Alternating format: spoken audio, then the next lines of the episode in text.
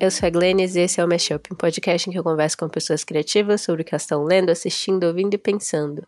No episódio de hoje eu conversei com a Helena Freitas sobre o livro O Castelo Animado, da Diane Wynne Jones, que deu origem também ao filme O Castelo Animado, do Studio Ghibli, dirigido pelo Hayao Miyazaki. Se você não leu o livro, esse episódio contém spoilers, e o livro é bem diferente do filme, mas eu ainda acho que é bem interessante para quem gosta muito do filme e tem curiosidade de saber sobre, sobre o livro. Eu acho que o episódio ficou bem legal, se você se encaixa nesse, nesse grupo de pessoas. É, e também para quem lê o livro, claro, eu acho que foi uma discussão bem legal. Mas antes de ir pro episódio, eu queria compartilhar com vocês um pouquinho do que tem acontecido comigo criativamente nos últimos tempos. É, eu tenho um pouco de dificuldade de me colocar como uma pessoa que trabalha com a área criativa, me colocar como, como escritora, como roteirista, embora eu escreva, embora eu tenha é, um roteiro e um, um que já virou filme, um curta-metragem, um outro que, que vai virar um filme. E, e ainda assim eu tenho um pouco dessa dificuldade pela falta de, de constância, né? De, de, de ser uma coisa que eu faço com a frequência que eu acho que eu gostaria para poder me dizer escritora, para poder me dizer roteirista, cineasta, ou que seja. E eu tenho também dificuldade de colocar o, o mashup num lugar de, de experimentação criativa, e, e, eu tenho tentado pensar sobre essas questões e, e, é uma coisa que eu venho falando muito com a Estela Rosa e com a Patrícia Comeneiro, né? E ambas colocam o Mashup como um, um espaço de experimentação de crítica cultural, de, de forma afetiva, de forma diferente do que, que a gente está acostumado e eu estou tentando aceitar isso. E uma coisa que aconteceu recentemente foi que saiu o concurso da revista Serrote de ensaios e eu tinha esquecido até se faltar três dias para ter que mandar. E aí eu sentei para escrever, escrevi um texto sobre questões que eu venho trazendo aqui no podcast nos últimos tempos. E eu estava conversando com o Ícaro sobre isso, como acho que o último texto que eu escrevi já vai fazer, sei lá, mais, mais de ano que eu escrevi texto para o Reberenas. E eu fiquei esse tempo todo para escrever mais um texto. E eu estava pensando sobre isso como um dos motivos pelo quais eu não me considero escritora é esse, é que eu levo muito tempo para escrever alguma coisa. E, e, eu fiquei pensando que o, o podcast acaba me fazendo escrever menos, porque várias das questões que eu tenho eu trago para cá e eu vou conversando aqui, e aí perde essa urgência de falar e ao mesmo tempo é um lugar onde eu vejo que tem alguns temas que voltam por muito tempo e eu continuo gestando eles. E aí esse último texto foi isso, né? Eu já estava falando aqui há bastante tempo. E aí um lugar que eu usei muito para amadurecer essas ideias. Então, ao mesmo tempo que eu sinto que eu tenho escrito menos por conta do podcast, eu acho que eu tenho escrito melhor. Então, algo a se pensar. E já que eu tenho perguntado sempre, né, para as convidadas que voltam sobre, voltam sobre o processo criativo delas, eu queria compartilhar um pouquinho sobre como tem sido o meu processo de escrita nos últimos tempos e como o podcast conversa com, com isso. Então é isso, vamos para o episódio?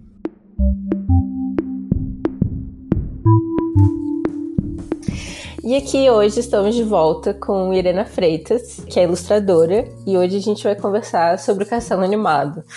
E a gente tinha a intenção de conversar sobre o livro da Diana Wynne Jones, de 1986. Mas a gente sente que talvez o filme de 2004 do Miyazaki, do Estúdio Ghibli, seja também um grande, é, uma grande parte dessa conversa. Então vamos ver para onde a conversa vai e aí eu coloco no título do episódio sobre o que, que é, se é sobre os dois, se é mais sobre o livro. E aí é isso. Você tem alguma coisa para acrescentar? Para se apresentar? A nossa intenção é que seja sobre o livro. Mas existem muitas questões e eu acho que porque muita gente conheceu o livro através do filme, eu acho interessante em alguns pontos a gente fazer esse contraponto da diferença dos dois, porque são adaptações muito, muito diferentes da história. Sim, é, é um filme. Eu amo o filme. Eu conheci o filme antes do livro. Eu conheci o filme depois do Estúdio Ghibli, etc. Sim, eu também. E eu acho, eu reassisti, né, antes de a gente gravar também. E eu realmente acho uma obra-prima, assim. Mas é isso, eu também acho o livro uma obra-prima. Eu acho que Diana Wynne Jones fez uma obra maravilhosa e Miyazaki fez uma obra maravilhosa também, inspirada pela obra da Diana, mas eu acho que no senso comum, assim, né, do que é uma boa adaptação, se uma pessoa ama muito livro e quer assistir aquela história daquele jeito, não vai gostar. É, mas é isso, para mim a forma que eu vejo é são duas obras maravilhosas, uma é inspirada pela outra, mas tem outras questões, tem uma história diferente e é isso. Sim, é, elas começam no mesmo ponto, mas elas se divergem em algum momento, assim. Então são histórias que estão dentro do meio, no mesmo universo, mas interpretações diferentes. E eu acho que aqui no Brasil muita gente só conheceu depois de ver o filme, porque o livro só chegou no Brasil depois do filme, que foi publicado pela, acho que a Galera Record, se não me engano. E é um livro super difícil, é, é um livro super difícil de achar. Eu emprestei uh, o meu em português há muitos anos e eu não sei para quem e eu não consigo encontrar de volta, mas eu tenho. Pois é, eu acho que não teve uma reimpressão. Inclusive, editoras, me contratem. Sim, contrata a Irena pra. Esse, é, esse é meu projeto dos sonhos. É pra isso que a gente tava gravando esse episódio, pra Irena eh, ilustrar esse livro. É tudo um público. Ai, ai. Mas então, vamos, vamos dar uma sinopse rápida é, do livro. Sim. É, você, quer, você quer contar? Você quer que eu conte? Eu, posso, eu posso falar, eu vou tentar resumir. Eu sou uma pessoa um pouco prolixa, mas eu vou tentar resumir. É o seguinte: a história começa com a Sophie, e a Sophie ela é a mais velha de três irmãs. E existe esse pensamento que a pessoa que é a mais velha de três irmãs é a pessoa que vai ter o azar na vida. Então, quando o pai da Sophie morre, ele era dono de uma chapelaria e ela era criada pela madrasta, mas a madrasta era uma pessoa super de boa, tratava ela bem, não é a madrasta da Cinderela. Mas aí ela meio que divide a fortuna, né, a pequena fortuna do pai entre as três filhas. Para Sophie fica a chapelaria, já que ela é a mais velha, e porque ela acha que como a Sophie vai ter menos sorte na vida, vai ser mais difícil ela conseguir algo novo, construir algo novo do zero. Para Leti, que é a irmã mais bonita, ela arranja um, um emprego é, na padaria, porque essa padaria vai muitos rapazes da sociedade, então era mais provável que ela conhecesse o marido. E para mais nova, que é a Marta, que é a irmã que é a mais esperta, que é assim descrita, né, como a mais esperta, ela arranja um estágio na casa de uma feiticeira. Então é a partir desse momento que o livro começa. E a, a Sophie é uma pessoa muito. Ela é jovem, ela tem acho que 18 anos no livro, 19 anos. Mas ela é uma pessoa com espírito de velha, então ela fica só ali naquela chapelaria, ela não vai nem visitar as irmãs, ela não sabe o que fazer é, ela fica ali conversando com os chapéus o tempo todo, só, a única companhia dela, ela vive uma vida muito solitária. Enquanto isso, no reino de Ingari, ele está sendo aterrorizado por esse novo mágico, esse novo mago, chamado Hal, que ninguém sabe quem é exatamente, ninguém sabe a aparência física dele. E um belo dia, uma pessoa entra na loja da Sophie, pede para ela um chapéu e eu acho que ela é um pouco, ela é um pouco grossa com a cliente, porque já tá na hora de fechar a loja, ela quer ir embora, etc. E essa cliente, na verdade, é uma bruxa, é a bruxa do pântano, e transforma a Sophie em uma senhorazinha, numa velhinha de 80 anos. Mas o engraçado, assim, que ao invés da Sophie se desesperar, ela resolve tomar uma atitude muito prática, né, da velhice dela. Ela vai e resolve: eu não posso ficar aqui porque todo mundo vai ficar espantado que eu virei uma velha do dia pra noite e eu vou procurar alguma forma de viver ou de desfazer essa maldição. E é assim que ela encontra o castelo ambulante do Hall e toda a história começa. Sim. E eu acho que é legal falar também que o Hal, as pessoas têm medo dele porque dizem que ele devora o coração das jovens. E eu acho que é uma coisa muito interessante sobre o olhar masculino, né? O male gaze, assim, que ela a Sophie parece ser uma pessoa que tem muito medo de tudo, né? Tem uma hora que ela vai visitar a irmã e aí tem esse momento que ela até encontra com o Hal, né? E o Hal chama ela de, de ratinha assustada. E a gente vê como ela tá apavorada de tudo do, do mundo, assim. Ela pegou essa crença de que ela é a mais velha, a mais azarada, então tudo pode dar errado para ela. E ela tomou para si.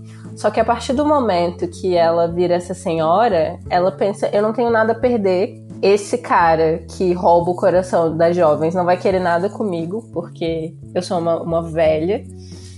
E, e aí essa essa perda né, das expectativas, né, do que os outros vão pensar, do, do desejo masculino, fazem ela florescer, assim, de um jeito que a gente descobre que, que, na verdade, ela, por natureza, não é aquela pessoa, não é aquela pessoa medrosa. A gente descobre quem ela verdadeiramente é quando ela vira essa senhora. Sim, eu acho isso muito interessante porque é algo que eu penso frequentemente que quando você envelhece, lógico que traz limitações né, à sua vida, mas também te traz muitas liberdades. Porque você para de ficar pensando assim, ah, será que eu, eu vou ficar enrugada, se eu vou ficar bonita, se eu vou precisar passar esse tipo de maquiagem? Não, você já é velha, não tem como esconder isso. Você pode fazer um milhão de plásticas, mas não vai mudar o fato que você é uma pessoa de 80 anos. E eu acho que isso trouxe uma, uma liberdade muito grande para Sophie e assim, tirou um peso da consciência dela, tipo, eu não preciso mais decidir o meu destino, já sou velha, esse é o destino. Eu posso fazer o que eu quiser. E, e, já, tem, e já tinha. É, ai, eu, eu, eu vim para casa dos meus pais para gravar, porque na minha casa tava muito barulhento e eu esqueci o livro. Mas eu tinha anotado, eu tinha, tipo, destacado algumas partes, assim, que falam do passado da Sophie, que mostravam como ela era uma pessoa extremamente forte já antes, assim, sabe? E como isso foi abafado, né, por toda essa ideia externa de quem ela deveria ser e de como ela deveria se portar. Ela, inclusive, é muito diferente, né, da Sophie do livro.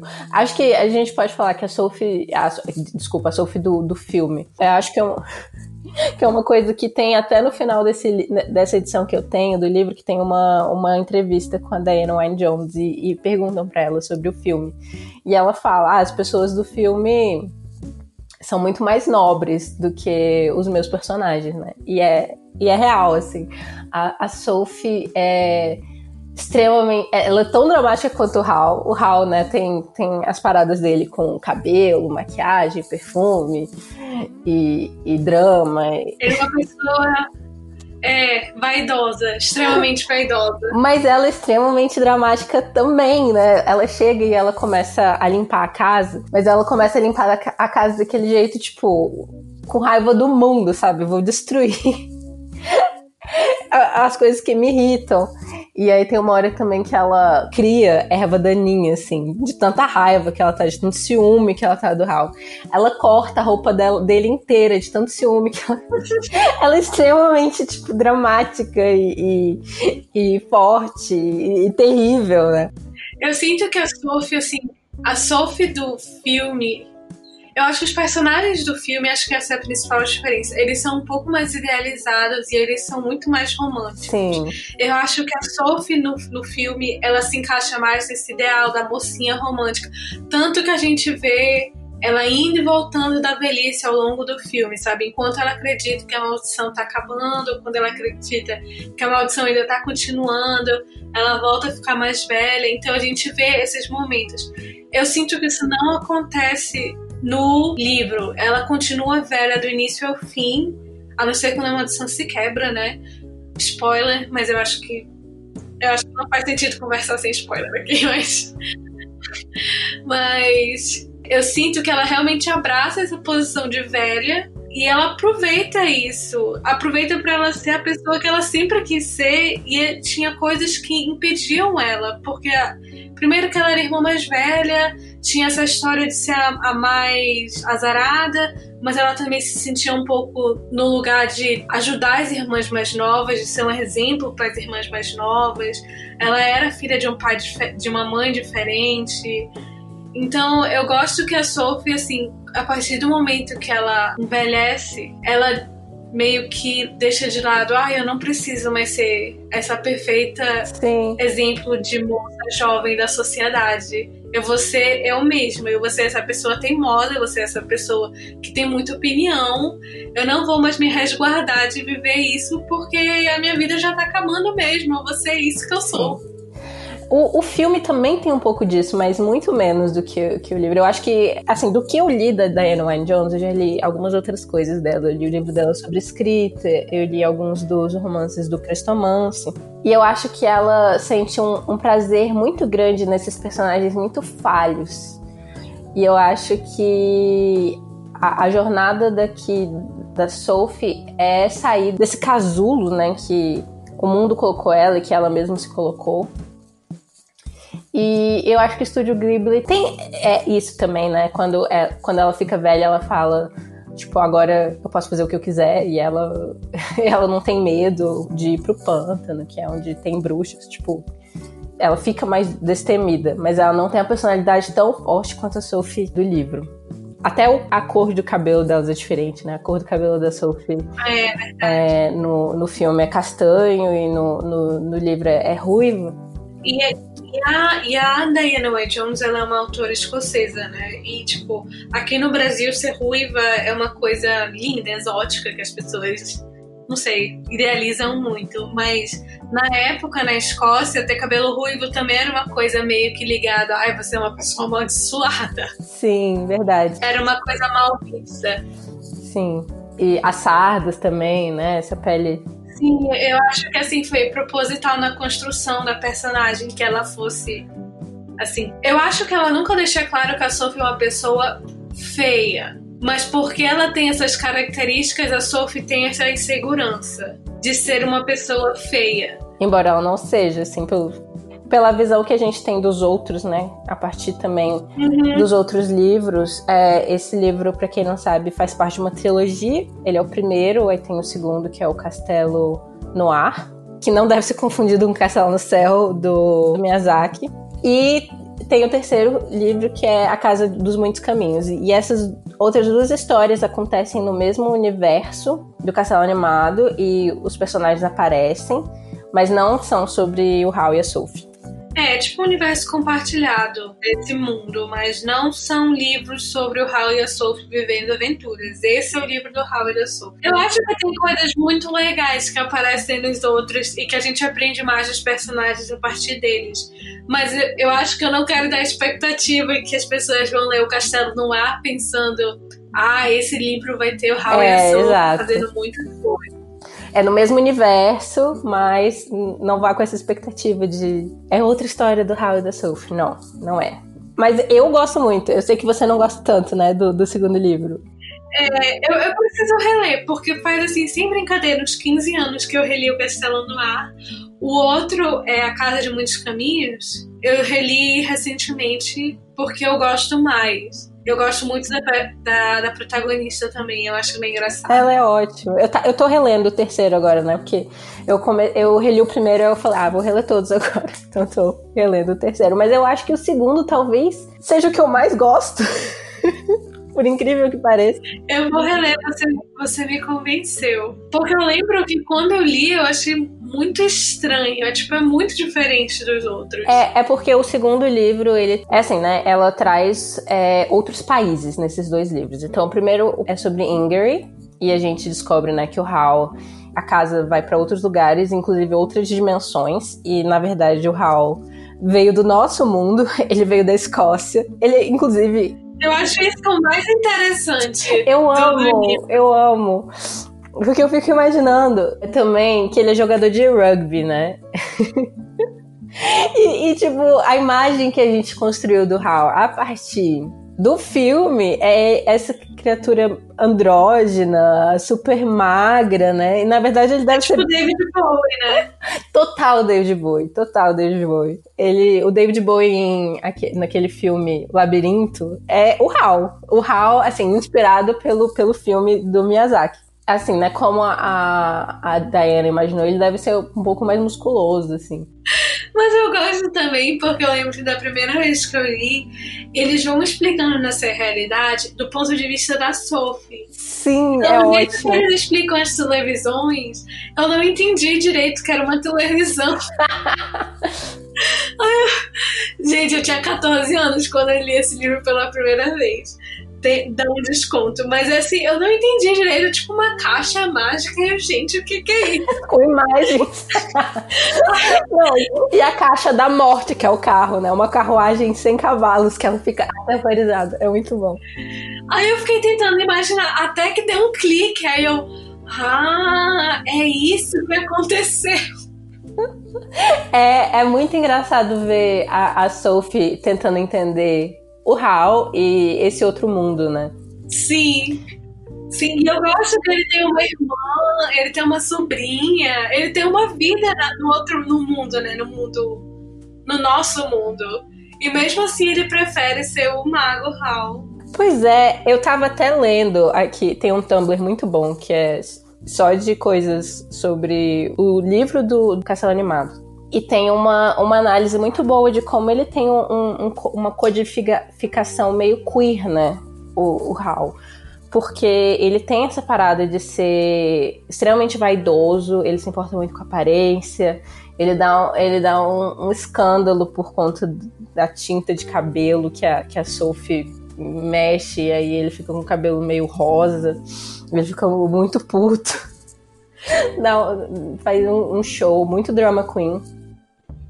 Eu amo esse momento. Ele tem esse. Eu também. Olha que diz qual, qual a proposta da vida assim, ser bonita, é maravilhoso. Eu amo. O, o Hal, ele é insuportável no livro. E eu amo, eu amo. É... No, no, no, no filme tem até essa cena, né? Da meleca verde que ele, que ele faz o drama. Mas é o único momento, assim, que ele tem isso. E no livro é o tempo inteiro. Ele é essa pessoa extremamente dramática e ridícula. É maravilhoso.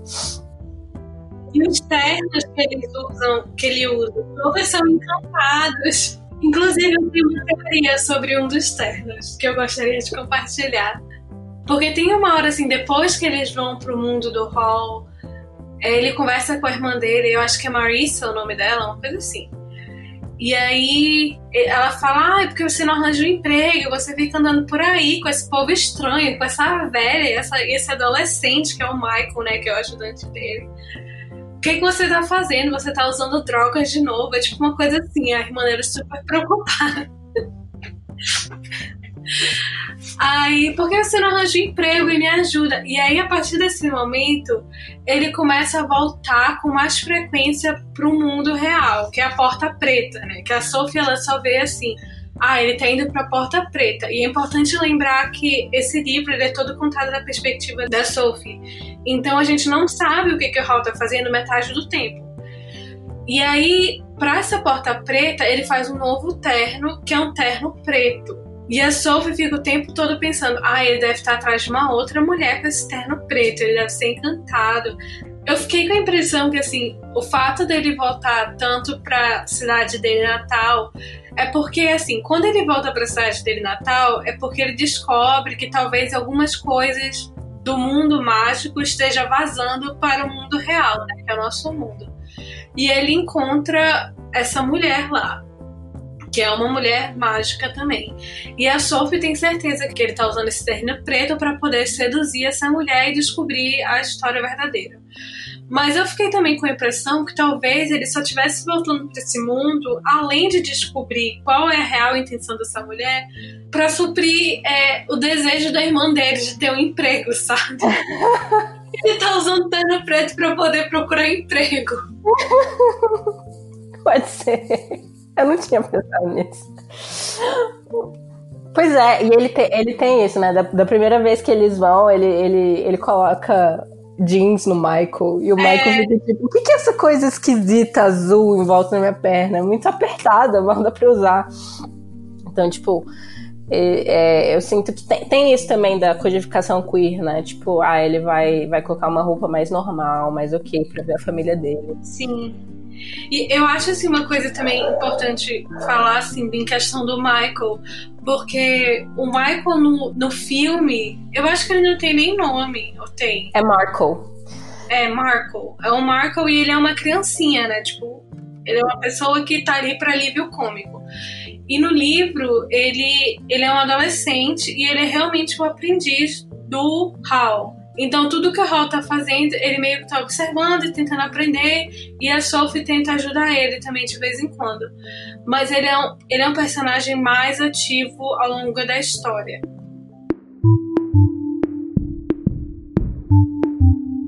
A gente estava falando antes de gravar, né, sobre como são dois, dois artistas geniais e cada um tem seus temas, né, e as suas questões, assim. E o Miyazaki, ele tem muita questão anti-guerra, né? Então, o, Castelo Animado, o filme, é basicamente o, o grande manifesto, assim, anti-guerra, pacifista e tal. Sim. Sim, e os motivos do Hall não querer ser o, o mago do reino é muito mais nobre também. É tipo uma pessoa. Ele não quer ser o mago do reino porque ele não quer construir as bombas, porque ele não quer participar é, da guerra ativamente, então ele fica fugindo. O motivo dele no livro é simplesmente porque ele não quer o trabalho. Porque ele é covarde. E ele fala o tempo todo, eu não tenho coragem. E ele tem que. É muito bom, porque no, no final ele explica, né, como ele faz para fazer as coisas. Ele se convence que ele não vai fazer até o último momento. Assim, ele faz psicologia reversa consigo mesmo para conseguir. Porque ele é tão covarde. É, muito bom. E os temas da, da, da Diana Wynne Jones são outros, né? Inclusive, isso que eu tava te falando, esse livro é porque ele foi lançado nos anos 80, mas a, a Diana Wynne Jones ela é uma geração que veio assim depois do Tolkien, do C.S. Lewis. Sim, inclusive ela foi ela foi aluna dos dois, né? Ela foi aluna do Tolkien e do C.S. Lewis na faculdade.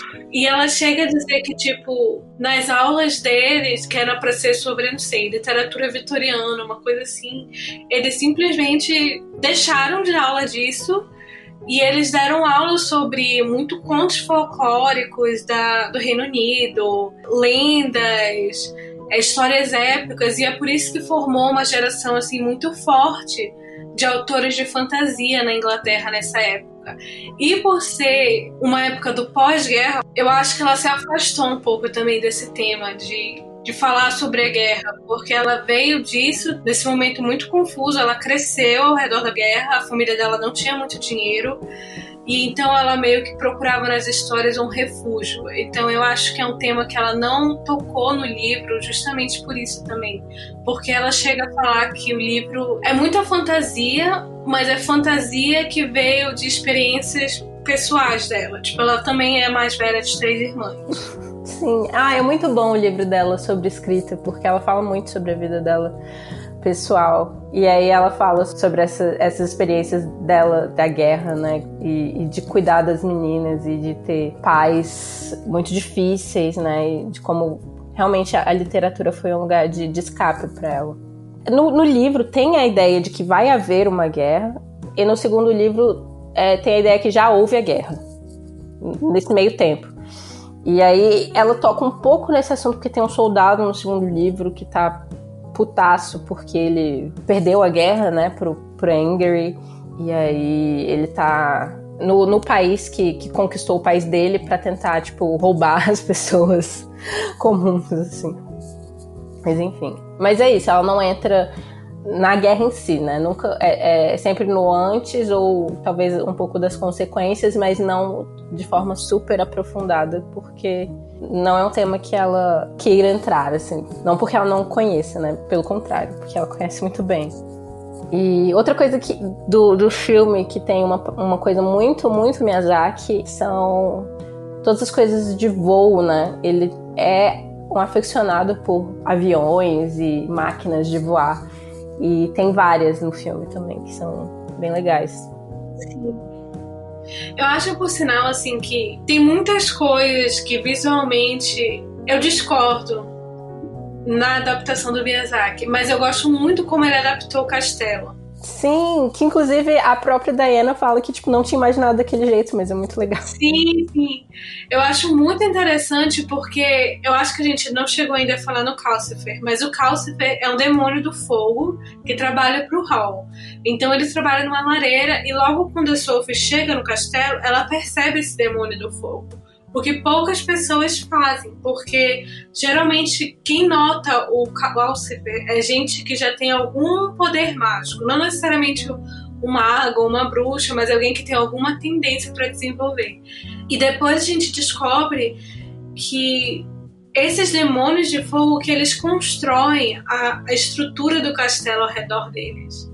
Então, tipo, faz sentido eles parecer uma chaminé, assim, parecer um prédio meio industrial, sabe? Não aquele castelo medieval que a gente imagina, ou aquele castelo bonitinho.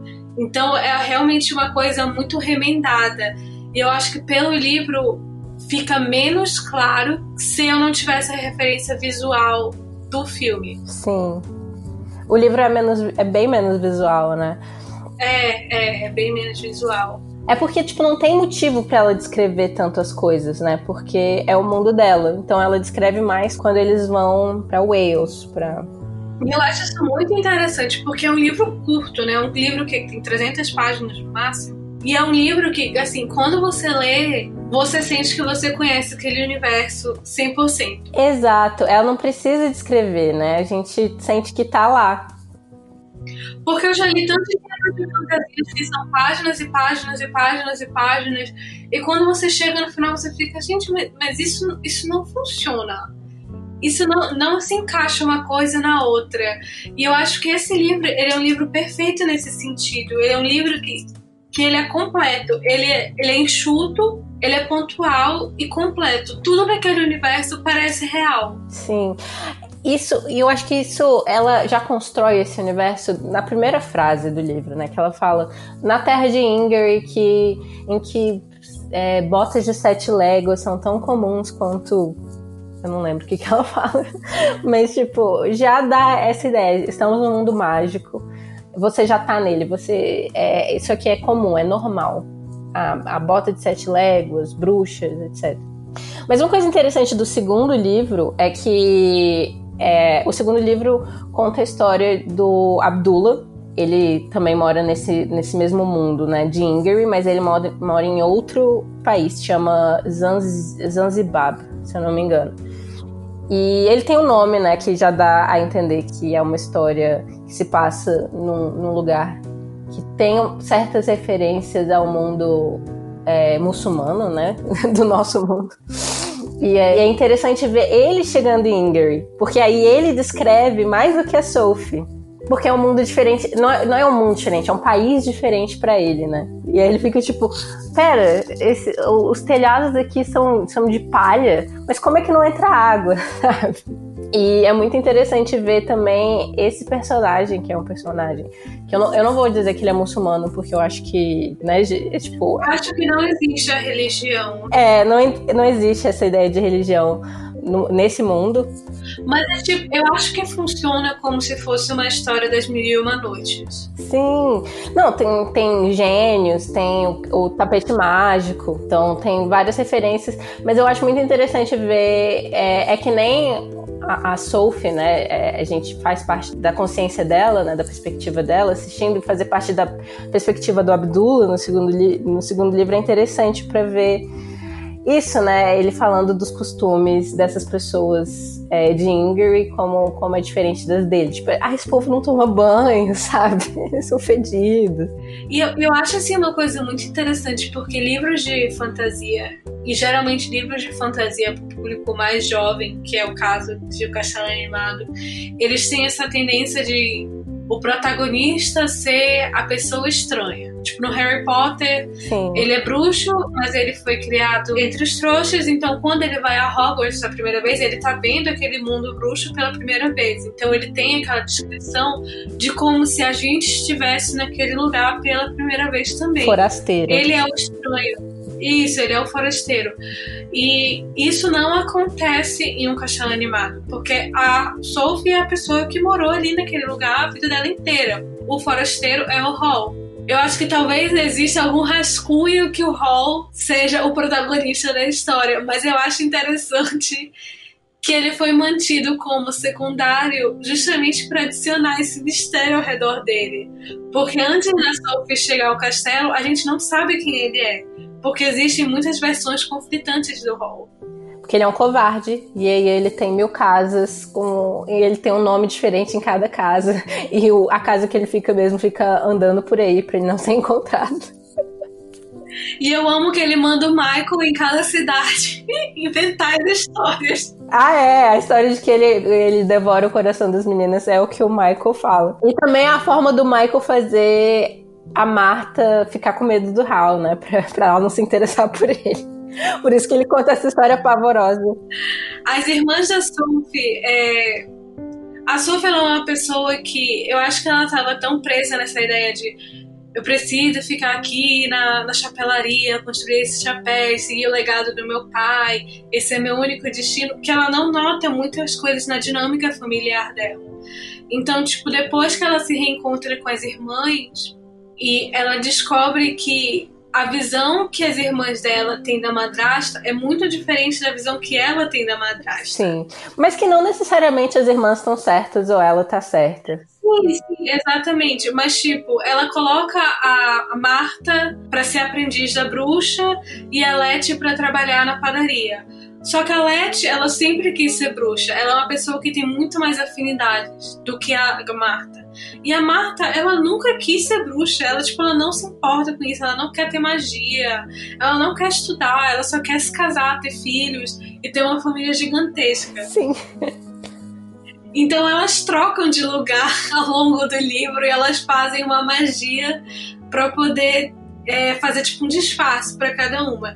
Só que quando a Letty chega na casa da bruxa, a bruxa logo vê, ah, você tá usando uma magia. E tira a magia e ela continua como Letty.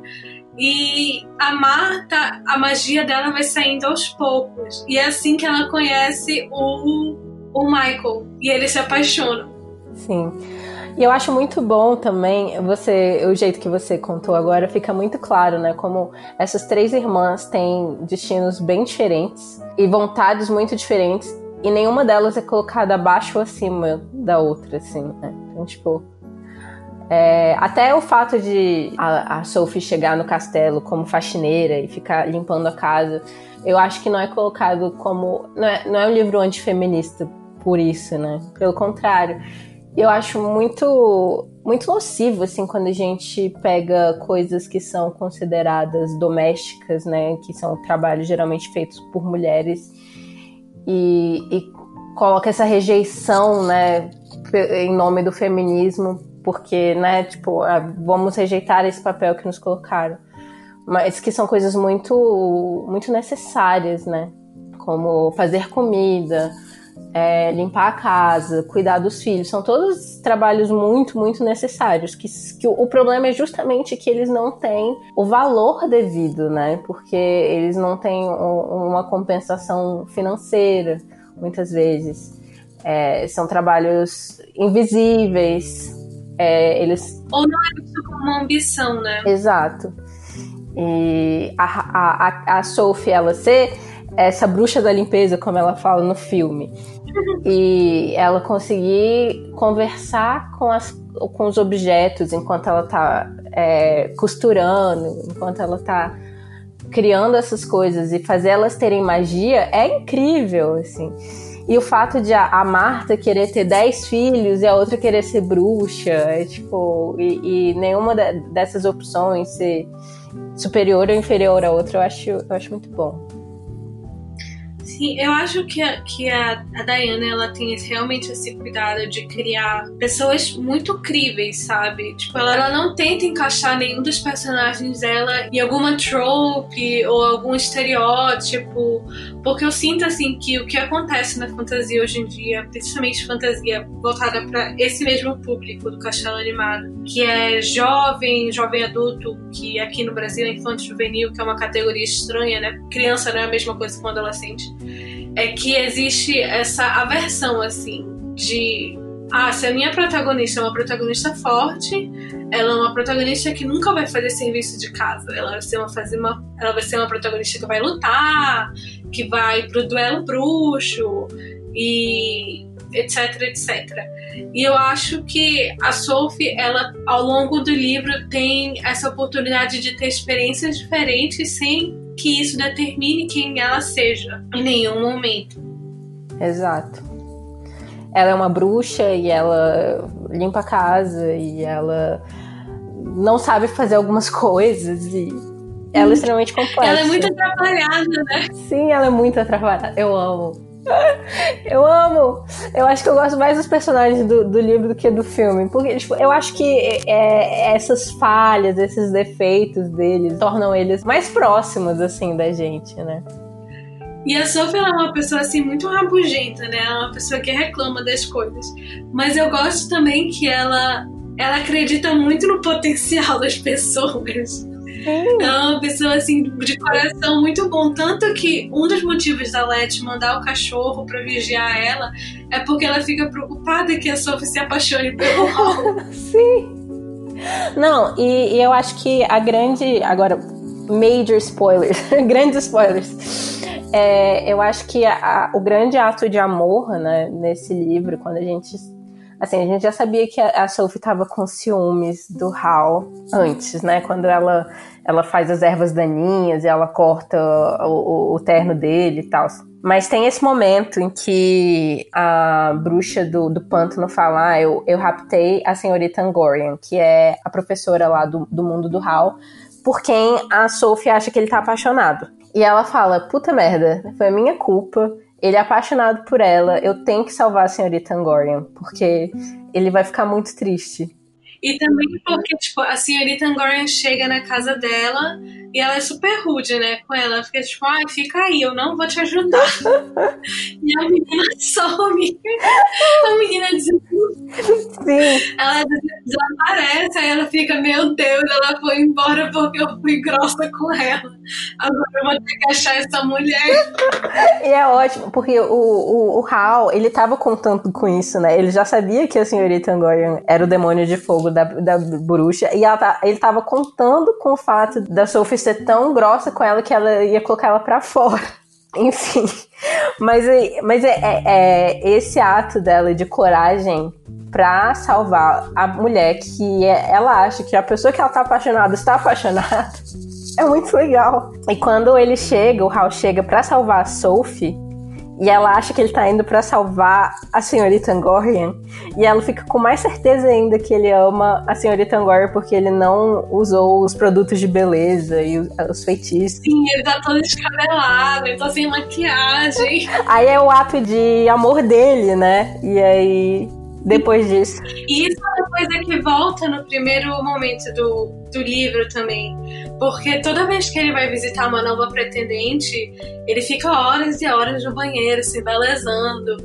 E aí a, a Sophie sempre fica preocupada. Ai, na verdade, ele deve gostar muito dessa pessoa. Aí o Michael diz: Não, se ele gostasse dessa pessoa, ele não ia fazer tudo isso. No dia que eu ver o, o Hal não fazer tudo isso por alguém, vai ser o dia que ele realmente vai estar apaixonado. e aí volta no final que a gente vê esse momento que ele tá totalmente descabelado e louco.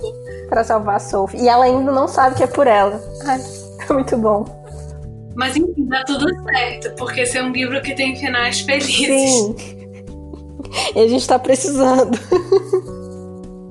Com certeza. Nossa, esse livro eu já li múltiplas vezes. E eu sempre noto detalhes diferentes, sabe? Porque é um livro que tem muitos detalhezinhos. E é um livro que é como uma leitura super rápida. Tipo, dá para fazer em um dia. Mas se você quiser enrolar, você faz em uma semana no máximo. E é um livro que sempre me diverte. É muito divertido. Sim, sempre tem uma coisa que me entretém muito, assim, de uma leitura para outra. E eu percebo coisas diferentes. Tipo, quando eu li pela primeira vez, eu era adolescente. Então, eu lembro eu ter me identificado muito mais com o Hall do que com a Sophie. Eu acho que pelo drama. Sim. E dessa vez eu vejo assim muito, muito de mim na Sophie, sabe? Tipo, na hora que ela fica velha, ela fica, meu Deus, graças a Deus. Eu fico pensando se alguém jogasse essa maldição em mim, ia me dar uma paz tão grande. Não tem que me preocupar, né? Nossa, não, eu não ia me preocupar com nada, ia ser maravilhoso. Eu ia ser finalmente a velha que eu sempre fui. E é tipo, é exatamente isso a maldição, né? Porque é uma maldição que era pra ter durado, tipo, alguns dias. Mas a Sophie, ela fica tão feliz em ser velha, ela se apega tanto àquilo, que a maldição dura. O Hal até fala, né? Tipo, ah, eu, eu vi que você tava amaldiçoado desde o início. Eu tentei algumas vezes tirar a maldição, mas parece que você gosta, porque continuou. Então, e, e, e é isso, a gente descobre que ela é uma bruxa muito poderosa, né? Uhum. Porque o fato de ela ter continuado com a maldição era a magia dela. Sim. Ela mesma. Eu amo isso. E é um dos. Assim, logo quando ela entra no castelo, a gente esqueceu de falar isso. Ela faz um pacto com Calcifer, que é o demônio do, fogo do Hall. E o pacto é o seguinte: ela pede para ele arranjar uma forma de tirar a maldição dela e ela vai arranjar uma forma de libertar ele do Hall. Porque ele faz um drama também. Ele diz: Ah, eu tô sendo escravizada pelo Hall, eu que faço tudo aqui nesse castelo. O Hall não faz nada, só fica por aí passeando, cortejando as meninas. Aí ela fica com pena do Calcifer e ela diz: Não, eu vou te ajudar também se você me ajudar. Eles fazem um pacto. E é por isso que ela também se mete em várias confusões, porque ela fica buscando entre a bagunça do Hall alguma pista de como reverter a maldição. Mas no final a gente descobre que o Calcifer só fez esse pacto com a Sophie porque a Sophie ela tem esse poder de trazer objetos inanimados à vida. Então, mesmo que ela separasse o, o Calcifer do Hall, ela conseguiria trazer o Calcifer de volta à vida. Sim, porque a gente descobre, né, que o Calcifer tá com o coração do Hal.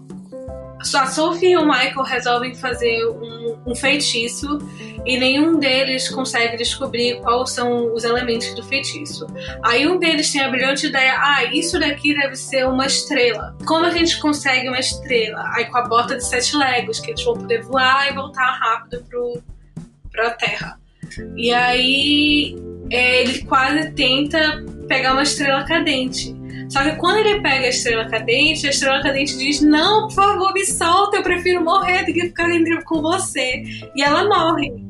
E depois a gente descobre que quando as estrelas cadentes não morrem, elas se tornam o demônio do fogo. Porque elas pegam um pedaço seu e se mantêm vivas a partir daquilo. Então, no caso do Calcifer, ele pegou o coração do Hall. Por isso que, tipo, existia o boato de que o Hall não tinha coração, porque ele realmente não tinha.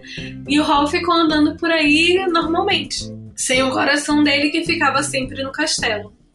E a gente descobre também que, apesar do Hal ser uma pessoa extremamente vaidosa e egocêntrica, egoísta, na verdade ele, ele fez esse pacto com o, o Calcifer não para conseguir poder, mas porque o Calcifer estava tão apavorado de morrer que ele ficou com pena. Então, tem esses momentos, assim, de, de redenção do Hal também. E eu acho isso muito bom, porque, assim, tem vários momentos dele também, assim, de de redenção, tipo, dependendo do, dependendo do reino que ele tá, da cidade que ele tá e do cliente que ele atende, ele cobra preços diferentes. Às vezes ele faz uns trabalhinhos de graça. Aí quando o rei, ele, não, vamos cobrar mais. Ele tem dinheiro pra pagar a gente. Então, ele não é uma pessoa de todo mal. Isso é uma coisa que a Sophie observa. E depois as irmãs dela ficam, meu Deus, você é muito burra. Ela tem um coração muito bom, apesar de ser muito rabugenta. É muito bom.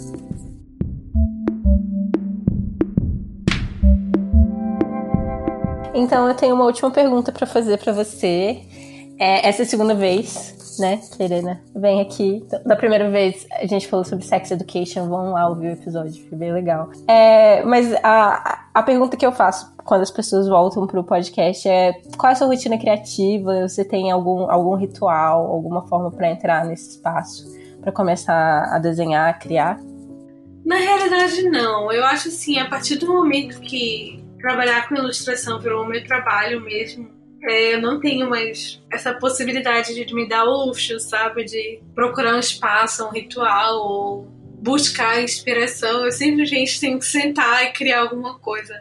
Mas eu sinto que eu também funciono melhor assim, porque, tipo, na minha cabeça as coisas sempre são perfeitas, né? Sempre vão ficar perfeitas. E são perfeitas no nível que eu sei que na realidade nunca vão chegar. Então, se eu não começar a colocar no papel, essa ideia de perfeição vai aumentando, aumentando, aumentando, até virar uma ansiedade gigantesca. Então eu prefiro fazer logo e me livrar um pouco desse estresse. Mas eu acho que é isso. Assim, recentemente eu tenho tentado voltar a escrever também, porque eu tenho trabalhado muito em livros infantis recentemente. E às vezes eu pego uns livros que eu fico, meu Deus, eu odeio essa história. Eu quero escrever outra história. Ah, é o ódio propositivo, o ódio Sim, exatamente. E fazia muitos anos que eu não escrevia nada, e, tipo, fazia nunca que eu escrevia ficção, porque eu nunca escrevi ficção. Então tem sido um processo, assim, de aprender a escrever ficção e perceber o que eu gosto de escrever em ficção. Mas, assim, eu sinto que eu nunca vou escrever um, um romance só texto, sabe? Tipo, como Castelo Animado é um romance só de texto. Eu sinto que eu ainda preciso do, do auxílio visual. Eu acho que é como eu me comunico de forma melhor. E, e me ajuda bastante, assim, porque tem muita coisa que eu penso na escrita e eu falo, ah, eu não preciso escrever isso, eu vou ilustrar depois. Eu não vou repetir a informação duas vezes. Justo. Massa, faz sentido. Você é uma artista múltipla. Você precisa de várias, várias mídias, multimídia. Ah, legal. Você quer deixar onde as pessoas te encontram? É, você pode me encontrar no meu Instagram, que é @irenafreitas. Eu sou a mesma coisa no Twitter. E o meu portfólio é irenafreitas.com. Perfeito, então. Muito obrigada, Irena. Amei a conversa. Muito obrigada por me ter aqui de novo. Ai, foi ótimo. Espero que as pessoas gostem e leiam esse livro, apesar de estar meio difícil de achar. Espero que alguma editora escute e me contrate. Contratem a Irena, vamos começar a campanha. Irena, Sim. Irena ilustradora do Castelo Animado 2020. 2021. Sim, você não sabe, mas eu já estou mandando e-mail para as pessoas. Tipo, gente, tem esse livro aqui. Vocês não querem me dar um emprego. Cara, e eu acho que tem demanda, assim, porque as pessoas estão. E agora que todos os filmes da Studio Ghibli entraram no, uhum. na Netflix, né? Eu acho que tá, vai aumentar ainda mais o número de crianças e, e de pessoas é, que vão assistir aos filmes e, e se interessar. Então, eu acho uma possibilidade, viu? Ter uma nova edição. Vamos torcer. Vamos torcer.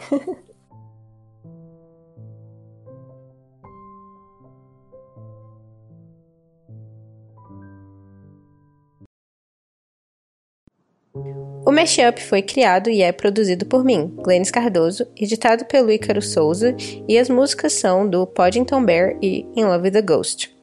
Vocês podem encontrar o Mashup no Instagram em mesh.up e no Twitter com mesh underline up. E a gente também tá no Facebook, procurem lá, Mashup. E eu também tô disponível em todas as redes sociais se vocês quiserem vir conversar.